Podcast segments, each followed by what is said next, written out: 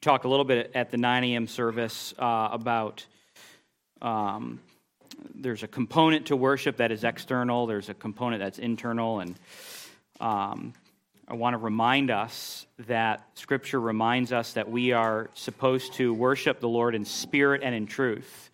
And there is an invisible component to our worship, uh, which means that I'm not able to discern uh, that by looking at you this morning. And, and yet I trust that uh, as we worship the Lord together, it's something that we do um, out of hearts of gratitude, uh, out of hearts, out of attentive hearts, focusing on uh, the, the words and what we're singing, um, and not lunch. Uh, sometimes that's challenging, but um, that we're worshiping out of hearts that are overflowing from the Lord's grace and His kindness to us throughout the week.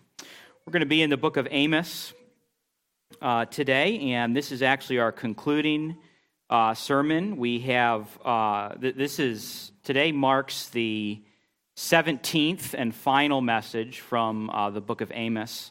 And so we began with uh, an introductory message, and last week we finished uh, the last verse, and now we're going to do kind of a conclusion message of an overview of the whole book. Um, I actually would like to change the sermon title uh, at the very last minute here, uh, and I would like to title this message The Gospel According to Amos.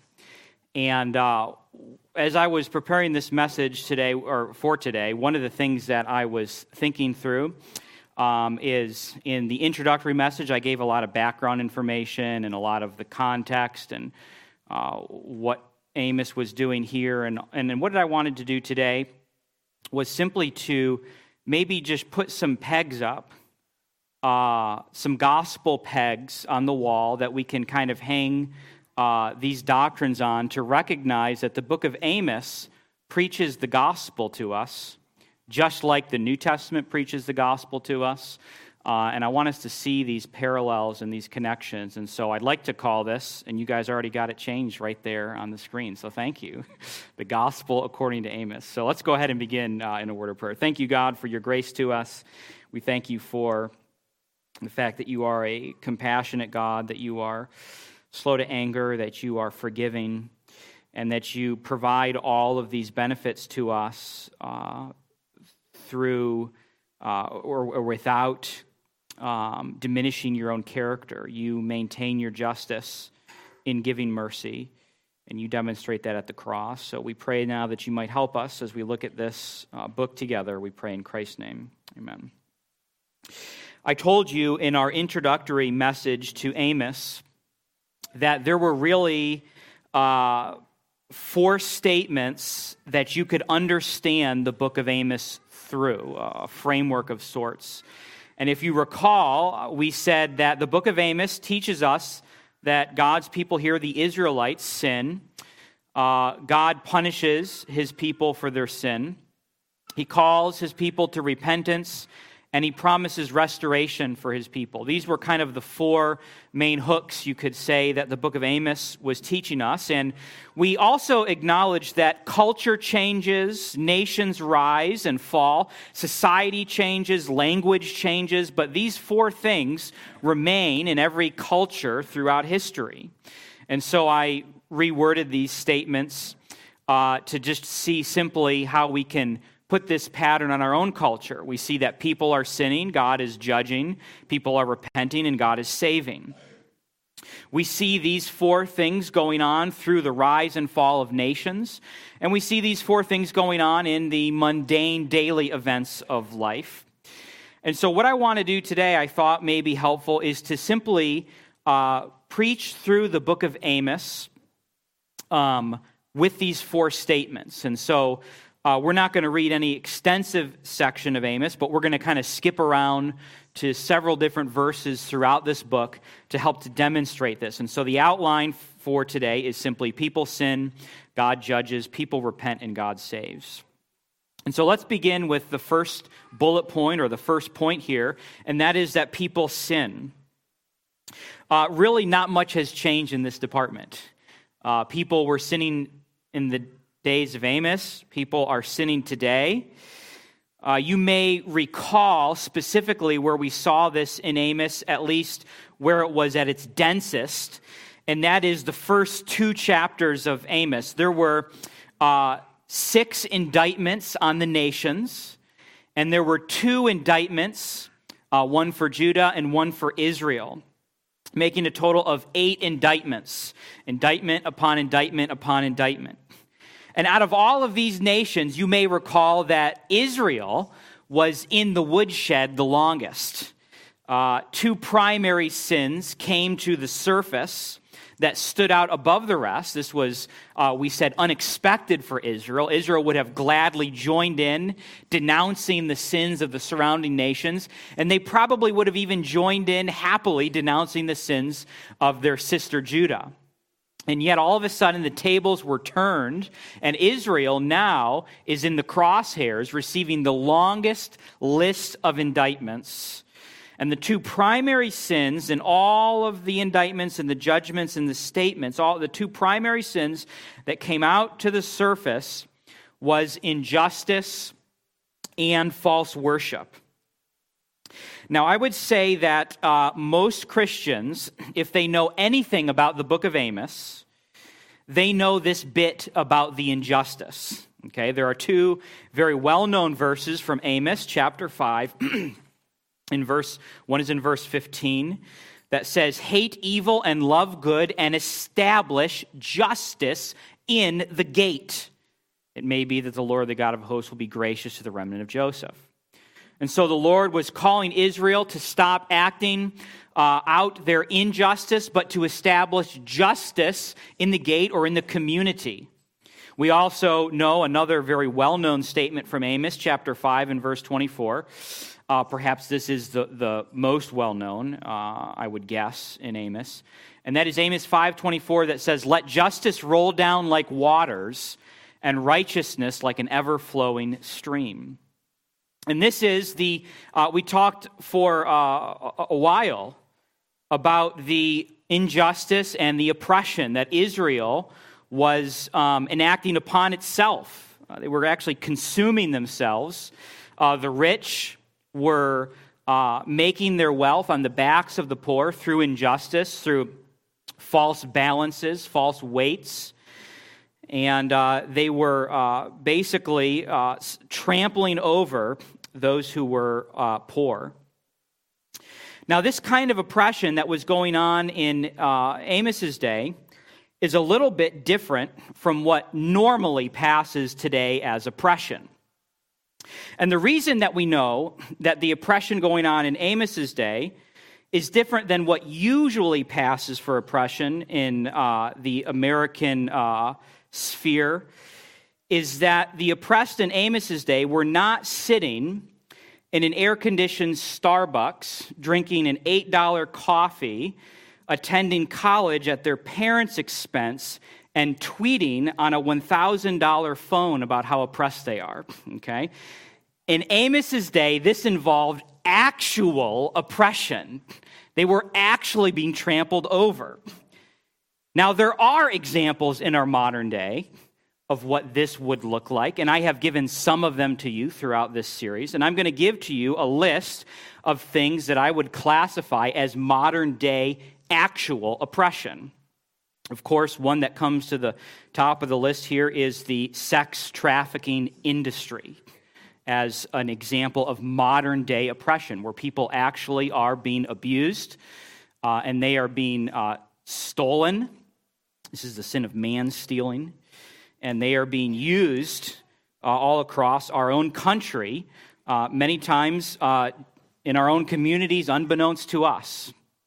Sex trafficking industry is one example. Uh, the porn industry is another example. And we spent a little bit of time unpacking this earlier in our sermon series through Amos in acknowledging the fact that the porn industry is actually the fuel for the sex trafficking industry. And this has been demonstrated time and time again. And when you are going out on the internet and you are seeking out pornography, you are actually fueling, helping to fuel the sex trafficking industry. The way the internet works is when you click on something, that is a vote And the vote says, I want to see more stuff like this. And the more clicks and the more traffic that the porn websites get, the more that uh, the demand increases, and they have to go out and get the quote unquote material to produce that. And so, anyone who is engaged in seeking out pornography has some sort of a hand in helping assist the sex trafficking industry. And so we gave some very strong condemnation of that and said if you are someone who is wrestling through this particular sin, that you need to get help yesterday in this. We also see that another example of um, oppression today is abortion. Uh, this is an obvious example, but it is one where actual human beings are actually being murdered and are actually dying. Uh, we can also say that rape and murder uh, is an example. We also looked at um, uh, the home, where you may have a dictator father or a passive father. And these are examples where their fathers are not preparing their children uh, for the world, and we see all of the fallout from that. We see statistic after statistic about the most people in prison, the most people in all of these crimes, and so on and so forth, come from fatherless homes or father passive homes. And so these are some examples that we saw of actual oppression. Um, one of the things that Amos calls us to do, and he called Israel to do, it was to establish justice in the gate. And it is our heart's desire to see these kinds of things gone in our culture. Uh, many of you, and I want to thank you for this, many of you sent some links I had asked for um, to some different industry or different organizations that are working against uh, sex trafficking. And I think I have around a dozen right now different organizations that you've given. And we're kind of culling that list, going through that. And I want to hopefully soon commend to you an organization uh, that we could say this is a good one to get behind um, to, to donate or volunteer to help in this regard. This is the first main sin that Amos uh, lists practically on every page of uh, this book, and that is the sin of uh, injustice or of oppression. The second main sin that we said that Amos gave to us was the sin of false worship. And we see this sin given to us, uh, again, page after page, but I want to draw our attention to Amos 4. Specifically, this is the one where the Lord uses sarcasm to uh, explain this particular sin. And so the Lord says in Amos 4 4 through 5, sarcastically, Come to Bethel and transgress. He's inviting them to sin. Come on, come on, come on and sin some more, right? To Gilgal and multiply transgression.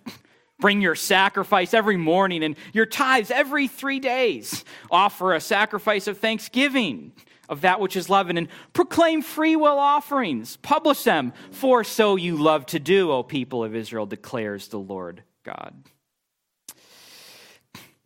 We want, and the Lord, he kind of weaves in a, a few different things here in this condemnation. In his sarcasm, he invites them to actually sin. Come and transgress. I invite you. You're already doing this, so just continue on, sarcastically. But he also weaves in this sarcasm some uh, good forms of worship. Come give a sacrifice of thanksgiving. That's a good thing. You know, proclaim these free will offerings. And one of the things that we talked about uh, when we saw this passage was that we want, and this, this goes with the theme of what we've already talked about today, we want all of our worship and all of our singing and all of our musical talent to come from the heart. Um, you know, we saw this when we recently went through the book of First Corinthians, right? And you know the love chapter in First Corinthians. And during those first uh, three verses of First Corinthians 13, Paul talks about this and he says, You can have, you can do all of these great things. You could even go to the ultimate and sacrifice your body to be burned.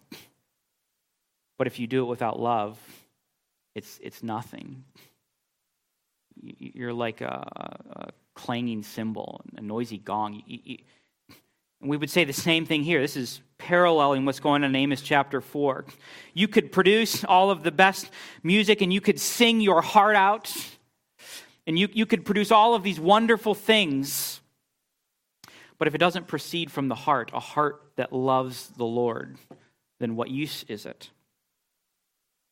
For this reason, the people of Israel were invited to repent time and time again. They, they were doing certain kinds of things right externally. They, they were worshiping the Lord in, in certain ways externally in, in the right way. And yet they would go to, in fact, you remember the one passage where, where they basically were saying, Yeah, how much longer is this church service going to go on? I've got to get out and start oppressing people. How much longer do I have to sit here before I can get out of here? And so uh, Amos condemned the people of Israel for the sin of false worship. We might say that worship and morality rise and fall together.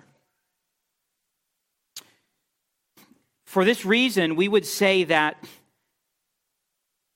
to establish justice in the gate is to preach the gospel. To establish justice in the gate is to establish Christianity in the gate. Does anybody here know of any way to make people righteous outside of Christ? Is there an alternate path? Is there an alternate way? Could we perhaps go into the community somehow and say, I'm going to set aside all of my Christianity. I'm going to set aside scripture in its entirety, and I'm just going to go preach raw morals to the culture apart from Christ, and that will redeem the culture? There is no way. Jesus says that He's the way, the truth, and the life.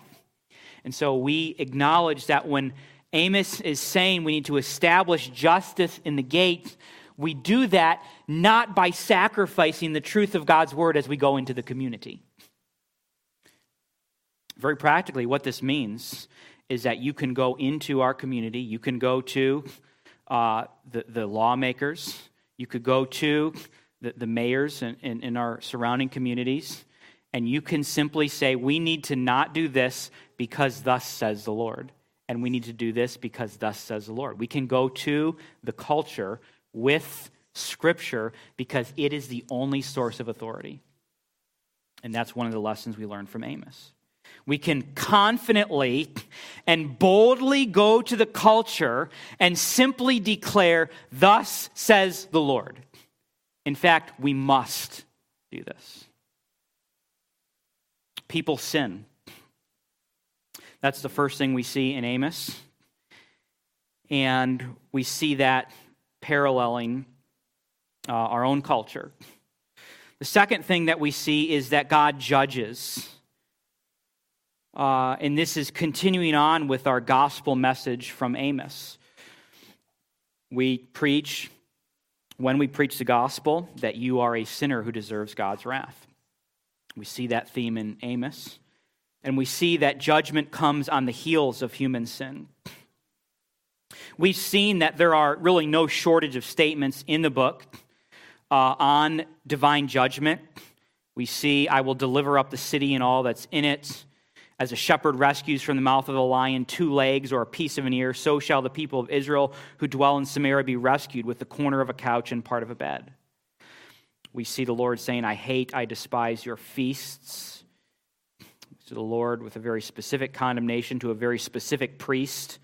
He says, Your wife shall be a prostitute in the city, and your sons and daughters shall fall by the sword. We see in chapter 8, verse 3, so many dead bodies, they are thrown everywhere. Shortly after this prophecy, we know that Israel was taken into captivity, into the Babylonian captivity, and that these prophecies were all fulfilled. God is serious about divine judgment. And the question is is there any modern day application or equivalent to this? Does God still judge people? And of course, the answer is yes. And though some may uh, argue or imagine that the New Testament God is categorically different from the Old Testament God, they are one and the same. And as we saw last week, the New Testament and Jesus Christ himself talks of punishment and judgment for sin the message of salvation that we preach, when we preach the gospel today, We are preaching the gospel as the divinely appointed means to avoid the wrath of God. I mean, right? That when you share the gospel with your neighbors, this is what you share. We are sinners, and God is punishing sinners in a place called hell, and you can avert that. You can avoid that through repentance and trust in Christ. There is a component of judgment that we insert into the gospel message that is also present in Amos here. And the question that we have to ask the question is Does God still judge people for their sin? And the answer to that question is Do people still sin? Yes, both. God still judges people because they are still sinning. We have not reached some sort of point in church history where God has stopped judging just because we're in the New Testament now. And so I want to give to you a couple of passages from the New Testament where this theme carries over from Amos, where we see the gospel carried over from Amos into the New Testament. Luke 13 and verse 3. No, I tell you, but unless you repent, you will all likewise perish. Matthew 13, 41 through 42. That's divine judgment right there. You'll perish. The Son of Man will send his angels, and will, they will gather out of his kingdom all causes of sin and all lawbreakers and throw them where? Into the fiery furnace. This is judgment. We said this last week that, that the New Testament is not categorically different. There's still judging going on. In that place there will be weeping and gnashing of teeth. Matthew 25, 41. He will say to those on his left, Depart from me, you cursed, into the eternal fire prepared for the devil and his angels. The warning is the same today repent or face divine wrath. This is part A of the gospel message. Part A, you're sharing the gospel with someone. Part A is that you are a great sinner facing divine wrath. Now, we will get to part B soon enough, okay? But we're in part A right now. And before you can understand part B, you have to understand part A. It's the prerequisite class. You have to understand that you're being saved from something. I wondered as I was uh, studying through Amos, you know, he gives these eight different indictments. You know, if one of the indictments in Amos was written against America, what would he say? Uh, and of course, this is a little bit of speculation here. I would expect that he would say a lot of things that we would agree with. Yeah, amen. Yeah, that's, yep. And I would also suspect that there would be some things in that list, that series of indictments, where we would say, ah, oh, not sure. Oh, I'm not sure about that. I would imagine that we might hear some things like the following we would hear about negligent or passive parents. We would hear about passive husbands and domineering wives. We would hear about anxious or worrisome wives and lust filled husbands. We would hear about pride and arrogance and narcissism. We would hear about laziness and slothfulness. We would hear about abortion and sexual license, sexual immorality. We would hear about the gender rebellion going on. We would hear about murder and adultery and bitterness and unforgiveness and anger and covetousness and envy and jealousy and selfishness and sexual innuendos, coarse jesting, ungodly entertainment. We might follow up a list like this of indictments against America with the words of the apostle Paul in Colossians 3 6, on account of these, the wrath of God is coming. Because of these things, God's wrath is coming. And that message, the core of the message, the central part of this message, has not changed since Amos. God's wrath is still coming, and we are called to take refuge from that wrath in a person whose name is Jesus Christ, which brings us to the next important message of Amos, and that is people repent. We are called to repent. Take refuge we must and we take refuge through repentance and faith in Christ. Now, you might ask the question Did we see this aspect of the gospel in the book of Amos? And we would say yes. Where is repentance in Amos? Amos 5 and verse 4, the Lord says, Seek me and live. You know, turn from your wicked ways. In Amos 5 and verse 6, again, seek the Lord and live, lest he break out in fire. Likewise, the New Testament gives to us the same exact pattern. We see in Mark 1 and verse 15, the time is fulfilled and the kingdom of God is at hand. Repent and believe in the gospel. This is the first message that Jesus Christ preached. It was a message of repentance. Likewise, Peter preaches repentance in Acts 2 38, where he says, Peter said to them, Repent and be baptized, every one of you, in the name of Jesus Christ for the forgiveness of your sins, and you will receive the gift of the Holy Spirit. We see that the pattern then remains the same. The gospel message in the book of Amos requires repentance. The gospel message in the New Testament requires repentance. The gospel message today requires repentance. It must be understood that a person may not have life apart from repentance. Now, on this particular topic, the modern man has attempted no small amount of squirmishing in order to get around this humbling and humiliating task of repentance. Sometimes we tend to um, celebrate past repentance uh, while we don't necessarily get too excited about present repentance. Oh, I repented. Oh, I, I turned. I, are you continuing to repent? Are you continuing to be humbled in this regard? It must be remembered that repentance, at its core, is about restoration of relationship. Okay, so let's talk about this repentance on a human to human level for a minute. We also have the human to divine level, but, uh, but let's talk about this on the human to human level for just a moment, okay? We talk of repentance between, say, husbands and wives, or between neighbors, or between coworkers, or relatives, or friends, or whatever. And so let's say that you get very angry and unjustly angry with your spouse because he or she did something like saying accidentally bumping into you or whatever it might be. Okay, and you had a hard day at work, everything's going wrong, and so you lash out in anger, saying many harsh and hurtful things. Okay, now what you have in this particular situation is what we would call a broken relationship. Okay, and that relationship needs restoration. The task of repentance is to bring restoration to that broken relationship. You repent, you confess of your wrongdoing, you call it like it is, which is sin, and you ask for forgiveness. Forgiveness is granted, and the relationship is restored, it is healed. Now, all sin, of course, is um, against God. So every time you sin against your spouse, you are sinning against God. Every time you sin against any other person, you are sinning against God. So there's always the human to divine, the vertical. Every time there's a horizontal, there's always the vertical sin as well. But, but repentance looks like specific confession of specific sins that I have specifically committed.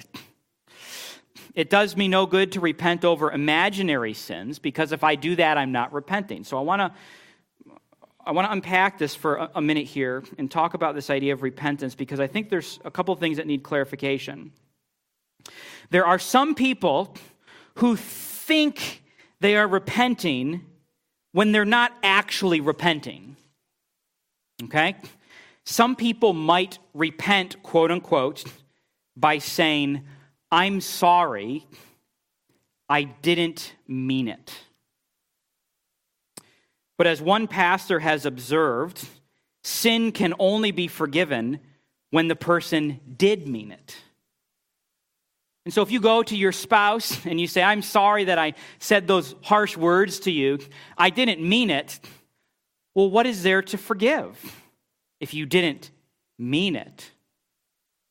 You actually have to say, here's what repentance looks like I'm sorry that I said those words to you, and I did mean it. I actually was sinning. Will you forgive me? Other people might repent, quote unquote, by saying, I'm sorry, that you took it that way. Okay? You know what that is. That's not repentance, that's accusation, right? You're saying, I'm sorry that you're dumb enough to think that. Would you forgive me? Wait, let me work that out in my head. Are they apologizing or are they accusing me in their apology? That's an accusation. It's a veiled accusation, but it's an accusation nonetheless. And neither is it repentance to repent over the sins of other people. Say, who repents over the sins of other people? C.S. Lewis calls this the dangers of national repentance, repenting, as he says, for the sins of the nation. Uh, this would be like a husband repenting to his wife because other husbands abuse their wives. And so the husband repents over abusive husbands. This actually is becoming increasingly popular today to repent over the sins of others, to repent over uh, the sins of uh, men, or to repent over the sins of uh, uh, maybe the church broadly speaking, or to, to repent over the sins of certain people with certain color skin or whatever. You're repenting, quote unquote, not over specific sins that you specifically uh, committed and having a specific confession of that, but you're repenting over something that you never did. That's not repentance, that's accusation. Um, and by the way, I encourage you to read that chapter. I think it's in Weight of Glory, uh, where the chapter is called The Dangers of National Repentance. Uh, J. Gresham Machen also brings out this same um, tendency that we have to repent over the sins of others. And what he says about this is he says, when you repent over the sins of others like this, he says it obscures the individual, personal character of guilt. The convenience, the convenience of repenting over the sins of others is I am now pardoned from repenting over my own sins. I'm, I do not have to repent over my own sins. I can repent over all of your sins I'm sorry that men, I apologize to you that men have been abusive. That's, there's people that have done that, and I'm not diminishing the fact that there are abusive men throughout history and today. But I am supposed to repent over what I have done. That's what repentance is. What have you, the question is, what have you done? When you do that, it's very easy to shift away from repenting over what I have done. And now I think, well, what, what do I think? Well, I didn't. I'm sorry that such and such happened. I didn't do that, so I'm good. And there's actually a self righteousness that's generated in the heart when you repent over the sins of others.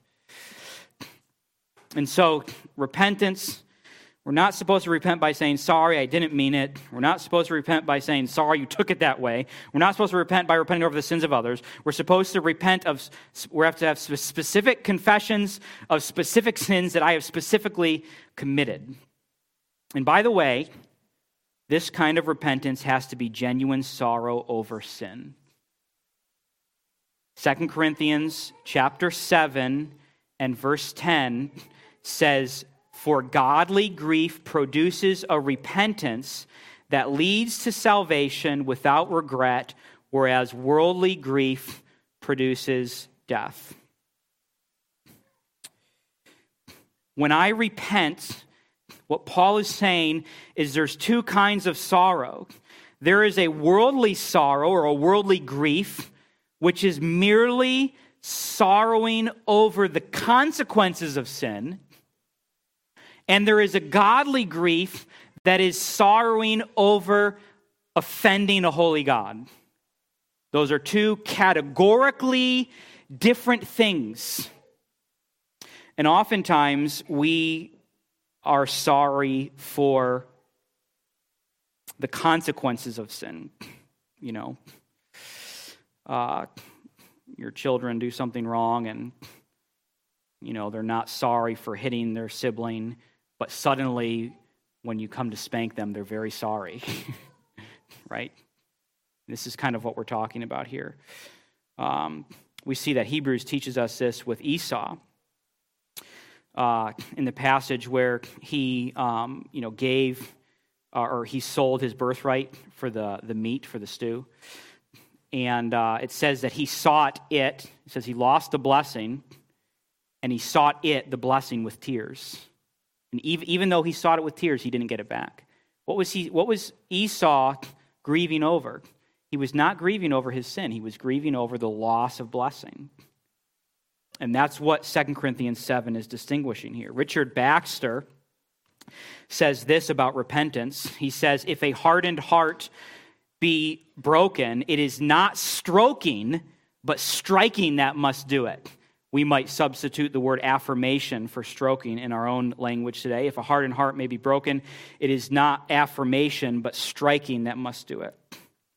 And we are called to repent and to preach repentance to one another and to let go of our stubborn hearts. People sin,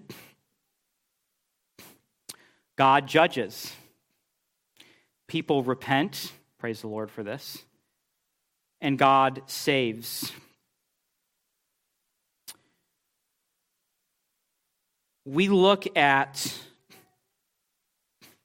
everything that we have just talked about. And when we look at the book of Amos, we see that if we were to plot out the percentage of statements of judgment and wrath and condemnation, that that would be the, the biggest percentage of statements in Amos. This has been a little bit of a hard trudge through this book, has it not? Oh, we're in judgment again. What are we doing today in Amos? More judgment, more condemnation again and again and again. And yet we get to the end of the book of Amos, and we see very surprisingly that there is a ray of hope. We recognize that our God is a God that is full of compassion and mercy and grace and forgiveness. And though he would be just to send the whole lot of us to hell, he has made a provision through Christ. And we sing of this every Sunday. We extol the Lord for his great mercy and his kindness. There is a marvelous thing that happens when a person actually does repent. When a person follows the gospel of Amos, where he says, Seek me and live. When a person actually does this, there is a marvelous uh, wonderful miracle that happens, and that is that God saves to the uttermost. We see that this came out perhaps clearest at the end of Amos, in Amos 9, verses 11 through 12, where he says, In that day I will raise up the booth of David that is fallen and repair its breaches and raise up its ruins and rebuild it as in the days of old that they may possess the remnant of Edom and all the nations who are called by my name, declares the Lord who does this. We even noticed that in this little sliver of gospel hope in Amos, that the gospel, that the hope of salvation was opened up to all nations. In fact, we saw very specifically that this passage is quoted in the Jerusalem Council in Acts chapter 15 to make that exact precise point. Remember the Jerusalem Council? They were saying, what we got to deal with this problem about Gentiles being saved now. well, what, what should we do? We should, we should make them become Jews first. They have to be circumcised first. They have to go through these things, and then they can be saved. And what was the, what was the declaration from the Jerusalem Council? We believe that we will be saved just like them. that salvation is through faith alone. And so the gospel hope of Amos chapter 9 is that the, the, the hope of salvation is made available to all descendants of Adam and Eve. That, that there is no partiality here, that any human being, Jew or Gentile or whatever, whatever category, whatever you want to put in front of that, you can be saved through repentance and faith. You can put genealogical categories on this, as the Jews were doing. You, you, you could put, well, I'm just too big of a sinner to be saved by the Lord. You seriously think the mercy of Christ is limited in some way like that? That, that, he, that he, I can only save you if you've committed 10 sins a day on average for your life, but if you're at the 12 sin a day average, you're done for. What are we talking about? It's the mercy of Christ. The New Testament takes this gospel message and puts it rather succinctly Romans 10:13 Everyone who calls on the name of the Lord will not might be saved. And the same is true today. Where Amos applies to the modern day, then, is that it teaches us that God saves all who will repent and trust in Him. And of course, the application from this is quite simple and straightforward. In the words of Amos, seek me and live. That's the gospel in Amos. Or as the New Testament says, everyone who calls in the name of the Lord will be saved. Or as Jesus says in Mark chapter 1, verses 14 through 15, repent and believe on the gospel. The message is the same wherever you go. The point then that we can take away from this is that the Old Testament contains sin, it contains wrath, it contains judgment, it contains mercy, but also that the New Testament contains sin and wrath and judgment and mercy and all of these things. And today, people are sinning, God is judging, people are repenting, and God is saving. And one of the many reasons for preaching from the book of Amos, as we have done for these 17 weeks or so, is to help us become whole Bible Christians. W H O L E, whole Bible Christians, and to help us realize that God functions in the same way between Testaments. God is still serious about sin in the New Testament, and God was giving mercy and forgiveness and salvation in the Old Testament. And that we are to cling to this gospel hope. We're to preach this message. I, I wanted to kind of land the plane here with um, some applications from the book as a whole. Um, I thought about putting a slide together with, you know, every application that I've preached from the whole book, but that would be very long. Um, so I kind of wanted to summarize, if we could put these in basic categories, what, what would we walk away with this book from?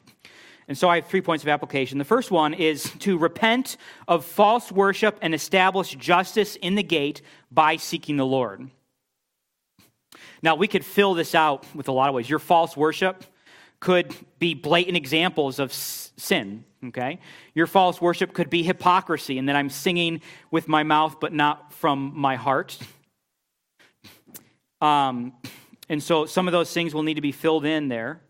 We are to establish justice in the gates. That is, we are to go to our culture and that we are to advocate for justice, for righteousness. And we are to do both of these things by seeking the Lord. In other words, we're not to uh, get worship correct apart from the Lord, and we're not to get justice correct apart from the Lord. These things are intertwined in ways that we are unable to separate from one another. The second point of application is obvious because we've just been preaching the gospel according to Amos. And so the gospel according to Amos is repent of your sins and trust in Christ as Savior. Or, again, if you prefer to use Amos's language, seek the Lord and live. And the final application is instead of diluting the gospel message, preach the seriousness of sin, wrath, and judgment, along with the depth of divine mercy available in Christ. This is what we were talking about with making us whole Bible Christians. We want to know the whole thing, the whole Bible. We said last week, I think it was last week, that God knows when to pick up the bow and when to hang up the bow, right? And, and the Lord is not just a flattened character that we think can only do one thing. He is a God who has revealed to us his attributes in Scripture. And so the application for us is to be faithful to this message. Um, somewhere around halfway through preaching through this book, we, um, we asked a question. And we said, you know, what, what, what is up with Amos? This shepherd, dresser of figs. What, what is the Lord doing when he just he picks these absolute nobodies? Say what I mean, at least pick someone who's, you know, got a little bit of education here, you know. And, and, and the Lord has this pattern again and again throughout Scripture is, is he picks these just absolute nobodies. I mean, John the Baptist, who, who picks that guy to be the forerunner of the Messiah? He eats grasshoppers and honey. He probably smells awful. Eh, eh, why? why? So why doesn't the Lord pick? I mean, we should be ashamed to have this book of Amos in our Bibles. This is, this is not refined. This is not culturally refined. This is nothing to, to boast about. This is what in the world is going on here. And you know what we said the Lord is doing here? We, we actually saw it. We, we went to 1 Corinthians a little bit and see how God chooses the foolish thing to confound the wise. One of the things that strikes me about the nobodies that God uses like Amos in Scripture to deliver his message is they just deliver the mail. They, they just deliver it. They, they, don't, they don't take a red pen, they don't submit the message to their uh, PR team first, they, they don't filter it through the, the popular conventions of the day and, and say, we better cross this out and we better fix this and adjust this and do that. They just, you know, I don't, this is just what God gave me. I don't, I'm just going to tell you this. And I know that, I, I know that uh, what I'm going to say here, maybe on the edge of, we ultimately we need to be like Christ, okay? And we, we need to be careful against saying be like this person, okay? Because all humans are flawed. But perhaps maybe I'll say this in the way that Paul said it, where he said, Follow me as I follow Christ. Okay? If I, if I, if I stray off the path of following Christ, don't follow that, but follow me as I follow Christ. I would say, in that sense, that we are to be like Amos. That we are to follow Amos as he follows the Lord. Is just, I don't know, I know this might hurt and, and might sting and might offend, and I know that this is a hard truth, but it's just what the word says. And here's scripture. That's the kind of Christians that we want to be. And I hope that that's what we take away from the book of Amos. The Lord knows best what we need to hear, He knows the message that we need to hear best, better than we do. And so simply take the word, don't filter it, and preach the gospel to the world for the sake of Christ. Thank you, God, for this book of Amos. Thank you for the fact that we have been able to uh, spend many weeks here. Help us to learn how to love you more through this book. Help us to understand your character better. Help us to appreciate the riches and the depth of mercy available in the gospel more because we understand how holy you are and how serious you are about sin. I pray, Lord, that you might help us to preach the gospel faithfully, even when it's challenging, and that we would preach the hard truths of Scripture faithfully. We thank you so much for this book. We thank you so much for the truths that it has taught us. We pray that you might encourage us now as we go. In Christ's name, amen.